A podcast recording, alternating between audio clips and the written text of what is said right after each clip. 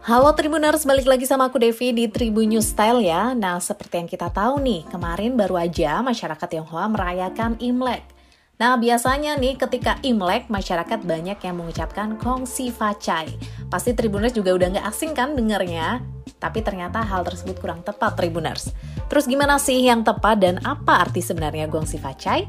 Devi akan kasih tahu kamu berikut ini. Jadi dilansir dari tribunnews.com nih, menurut penjelasan dosen prodi Bahasa Mandarin Universitas Jenderal Sudirman Monica Herliana, arti gongsi facai bukanlah selama tahun baru Imlek.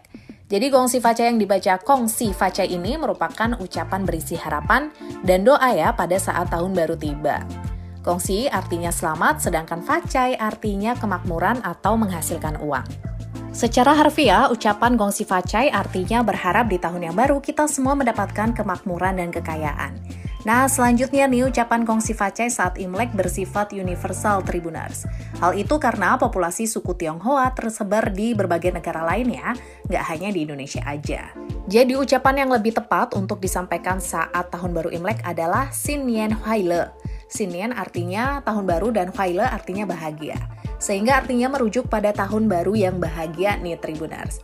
Ucapan ini pada umumnya diucapkan pada saudara dan rekan-rekan ya yang merayakan Imlek. Nah, selain itu, ucapan selamat tahun baru Imlek lainnya adalah Guonian Hao.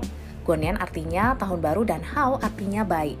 Dengan demikian, artinya selamat tahun baru dan dapat merayakan dengan baik dan gembira. Ya, Tribuners, kalau tadi kita udah ngomongin soal ucapan Imlek gitu ya. Nah, sebenarnya arti Imlek sendiri ini apa sih? Meskipun dirayakan setiap tahun, tapi ada beberapa orang juga yang belum tahu apa itu Imlek. Nah, kita bahas. Jadi, menurut KBBI, Imlek ini merupakan tahun baru Cina yang jatuh pada tanggal satu bulan pertama di awal tahun yang berkaitan erat dengan pesta menyambut musim semi. Dalam bahasa Mandarin, Imlek dikenal sebagai Nongli Xinyan Kata Imlek lebih lazim digunakan oleh etnis Tionghoa yang berada di luar daratan Cina ya. Berasal dari dialek Hokkien, Im artinya bulan, dan Lek artinya penanggalan, yang artinya kalender bulan. Nah, itu tadi arti Imlek ya.